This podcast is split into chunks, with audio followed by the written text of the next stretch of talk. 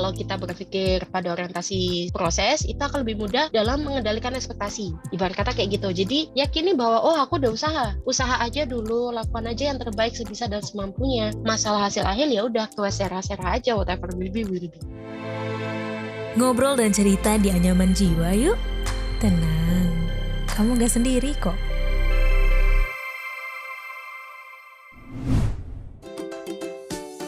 Hari gini masih ketipu investasi bodong, masih susah atur keuangan, investasi, klaim asuransi, dan update isu finansial? Dengerin podcast Cuan, cari untung bareng teman. Persembahan Media by KG Media dan Motion FM di Spotify. Halo kamu, apa kabar? Selamat datang di podcast Anyaman Jiwa Podcast yang berbicara mengenai kesehatan mental individu Mulai dari ranah pekerjaan, hubungan percintaan, dan juga sebagai makhluk sosial. Buat kamu nih yang pengen banget nambah wawasan mengenai kesehatan mental Yuk kita simak baik-baik podcast Anyaman Jiwa yang kali ini adalah episode berkolaborasi dengan Relief. Aku Iko Anata akan ngebahas tentang ekspektasi. Wah ini sih sering ya Kita punya ekspektasi yang terlalu tinggi gitu. Tapi sebelum itu, sebelum mendengarkan obrolan kali ini jangan lupa untuk follow dan beri rating terbaik kamu untuk podcast Anyaman Jiwa di Spotify dan juga nyalain tuh notifikasinya biar kamu tuh bisa terinfo setiap ada episode terbaru yang tayang di hari Rabu dan Jumat. Kamu pasti sering banget nih dengar kalimat ekspektasi yang membunuh gitu ya. Ternyata memiliki ekspektasi terlalu tinggi memang katanya tuh yang menumbuhkan rasa kecewa yang dialami terlalu dalam gitu. Kalau misalkan nggak terwujud gitu. Nah daripada sakitnya di belakang, sebaiknya mulai dari sekarang kayaknya kita harus deh mengendalikan ekspektasi ekspektasi biar nggak terlalu tinggi. Tapi gimana caranya gitu kan? Ya udah kita langsung ngobrol-ngobrol aja sama Mbak Prita Yulia Maharani, Master Psikolog selaku psikolog klinis dari Lilith. Halo Mbak Prita. Hai hai. Kak Iko, apa kabar? Baik, baik. Mbak Prita apa kabar? Sehat. Mbak, kita langsung to the point aja deh ngomongin ekspektasi. Menurut Mbak Prita gitu ya, seberapa penting sih sebenarnya mengelola ekspektasi dalam hidup ini? Ya, ya, ya tak jelasin dulu aja ya ekspektasi itu apa gitu ya. Sebenarnya uh, ya hampir mirip dengan harapan tapi saya jelasin satu-satu gitu. Harapan sering diartikan sebagai pandangan umum dalam memaknai suatu hasil yang dilihat dari berbagai sudut pandang. Nah harapan ini tidak hanya dilihat dari kepentingan diri sendiri aja tapi ingat dari berbagai sudut pandang ya. Sementara itu ekspektasi lebih bersifat egosentris di mana ekspektasi ini sering kali hanya difokuskan pada keinginan pribadi. Saya itu inginnya kamu kayak gini loh. Aku tuh pengennya kamu tuh bisa begini bisa begitu. Eh kok kayak lagunya Doraemon ya aku ingin begini aku ingin begitu gitu ya. Ya dan seterusnya lah gitu. Maka pentingnya bagi kita untuk menurunkan ekspektasi agar jika tidak tercapai maka luka yang ditimbulkan tidak terlalu dalam. Hmm, oke okay. terus seberapa penting gitu mengelola ekspektasi gitu? Karena kan kita tuh iya sih benar yang kata Mbak Prita bilang gitu ya itu tuh adalah ekspektasi kita ya kayak berharap sesuatu dari orang gitu. Kayaknya tuh dia pokoknya jam segini harus datang on time pokoknya kita hari ini harus jalan-jalan-jalan gitu. Tapi nggak sesuai dengan ekspektasi kita gitu. Itu gimana cara mengelola biar nggak terlalu tinggi gitu mbak untuk uh, berharap gitu ke seseorang? Yang diperlukan adalah kontrol terhadap diri kita sendiri. Tentunya kita tuh tahu loh bahwa dalam hidup ini ada hal-hal yang nggak bisa kita kontrol. Dan ada hal yang bisa kita kontrol. Dan apa aja sih hal-hal yang bisa kita kontrol gitu kan nah kita hanya bisa mengontrol atau mengendalikan apa yang memang ada dalam kendali kita, seperti pikiran dan tindakan kita sendiri. Termasuk dalam hal yang bisa kita kontrol adalah usaha-usaha yang kita lakukan atau kerahkan. Kemudian apa aja sih hal-hal yang tidak bisa kita kontrol? Ya segala sesuatu yang berada di luar pikiran dan tindakan kita itu nggak bisa dikontrol gitu. Jadi intinya adalah segala hal eksternal yang itu semua berada di luar kendali kita hal yang bisa kita kendalikan bukanlah hal eksternal itu kan? Ya jadi penilaian kita terhadap hal-hal eksternal itu dikurangin. Maka intinya adalah kontrol what you can control. Hmm oke okay, oke. Okay. bener ya harus ngontrol pikiran diri kita sendiri gitu. Tapi kita udah mencoba untuk mengontrol gitu tapi kadang uh, suka kembali dan selalu muncul gitu karena ada faktor lingkungan yang mendukung. Itu tuh gimana mbak kira-kira? It is nothing that disturb us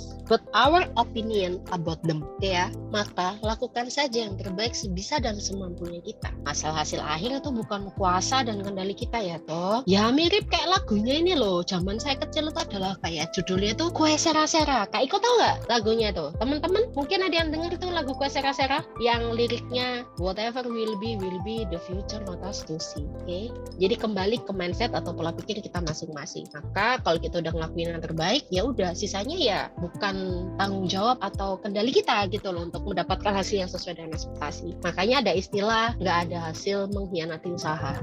Ya, oke. Oke, tapi kalau misalkan nih uh, Mbak Prita gitu ya, sudah terlanjur gitu, sudah terlanjur kecewa gitu misalkan. Kalau dari Mbak Prita sendiri, bagaimana cara untuk kita tuh menghilangkan kekecewaan kita gitu ya? Kan kadang ada beberapa gitu ya orang-orang misalkan kalau kecewa tuh jadi nggak percaya lagi gitu, jadi trust isu gitu. Itu gimana cara untuk memaafkan diri sendiri juga, untuknya lebih bisa mengendalikan diri itu kira-kira gimana Mbak? Kita nggak bisa menyenangkan semua orang ya itu dulu tuh disadari tuh. Karena apa? Karena kita bukan people pleaser kita bukan dewa yang bisa menyenangkan semua orang tuh ya. Cukup jadilah diri kita sendiri. Jika emang belum bisa memenuhi ekspektasi orang lain terhadap kita ya sudah. Seenggaknya kita pernah nyoba kan? Gagal itu bukan akhir dari segalanya. Gagal hanya ada jika mereka berhenti untuk berjuang. Jadi mindsetnya dirubah. Gagal adalah keberhasilan yang tertunda. Nah kan balik lagi ke mindset ya toh. Kembali ke bagaimana kita kontrol pikiran. Begitu. Hmm. oke okay, oke. okay apakah Kak Prita tuh ada pesan gitu terkait orang yang mungkin yang terlalu berekspektasi ke orang gitu? Atau enggak sudah merasa kecewa gitu dengan apa yang terjadi? Itu ada pesan kah buat sobat media yang pernah mengalami itu atau jangan sampai deh atau enggak sebelum mengalami kejadian itu gitu? Hmm, hmm, hmm, hmm. sebenarnya gini sih belajar mengelola ekspektasi aja. Artinya kita belajar untuk mengendalikan pikiran kan dan bertanggung jawab sepenuhnya atas pikiran kita sendiri. Demikian pula pada hasil yang terbentuk pada perilaku kita. Jadi ya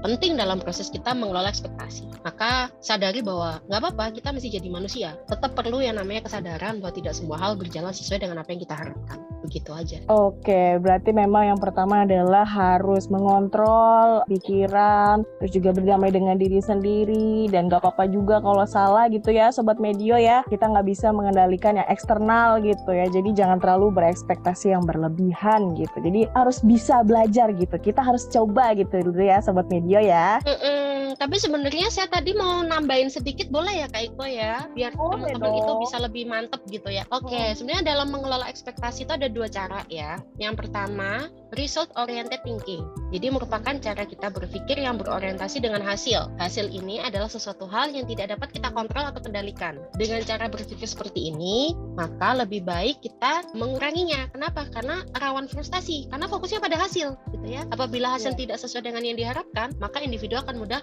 frustasi. Dan yang kedua adalah proses atau performance oriented thinking. Ini yang paling banyak saya rekomendasikan. Mengapa? Karena ini adalah cara berpikir yang berorientasi pada proses, gitu loh. Proses atau usaha adalah sesuatu yang dapat kita kendalikan. Kalau kita berpikir pada orientasi proses, itu akan lebih mudah dalam mengendalikan ekspektasi. Ibarat kata kayak gitu. Jadi yakini bahwa oh aku udah usaha. Makanya tadi kan saya bilang usaha aja dulu, lakukan aja yang terbaik sebisa dan semampunya. Masalah hasil akhir ya udah ke sera-sera aja whatever will be will be itu akan bener-bener ngebantu teman-teman pendengar podcast di sini untuk mengelola yang namanya ekspektasi supaya apa kalian tidak merasa rendah diri kalian nggak ngerasa gagal nggak ngerasa feeling worthless mungkin dan sebagainya. Karena fokusnya kepada proses bukan lagi kepada hasil gitu sih. Semoga podcast kita kali ini bisa membantu teman-teman yang mendengarkan. Amin amin. Terima kasih banyak ya Mbak Prita sudah ngobrol-ngobrol hari ini. Mm-hmm, sama-sama Kak Iko.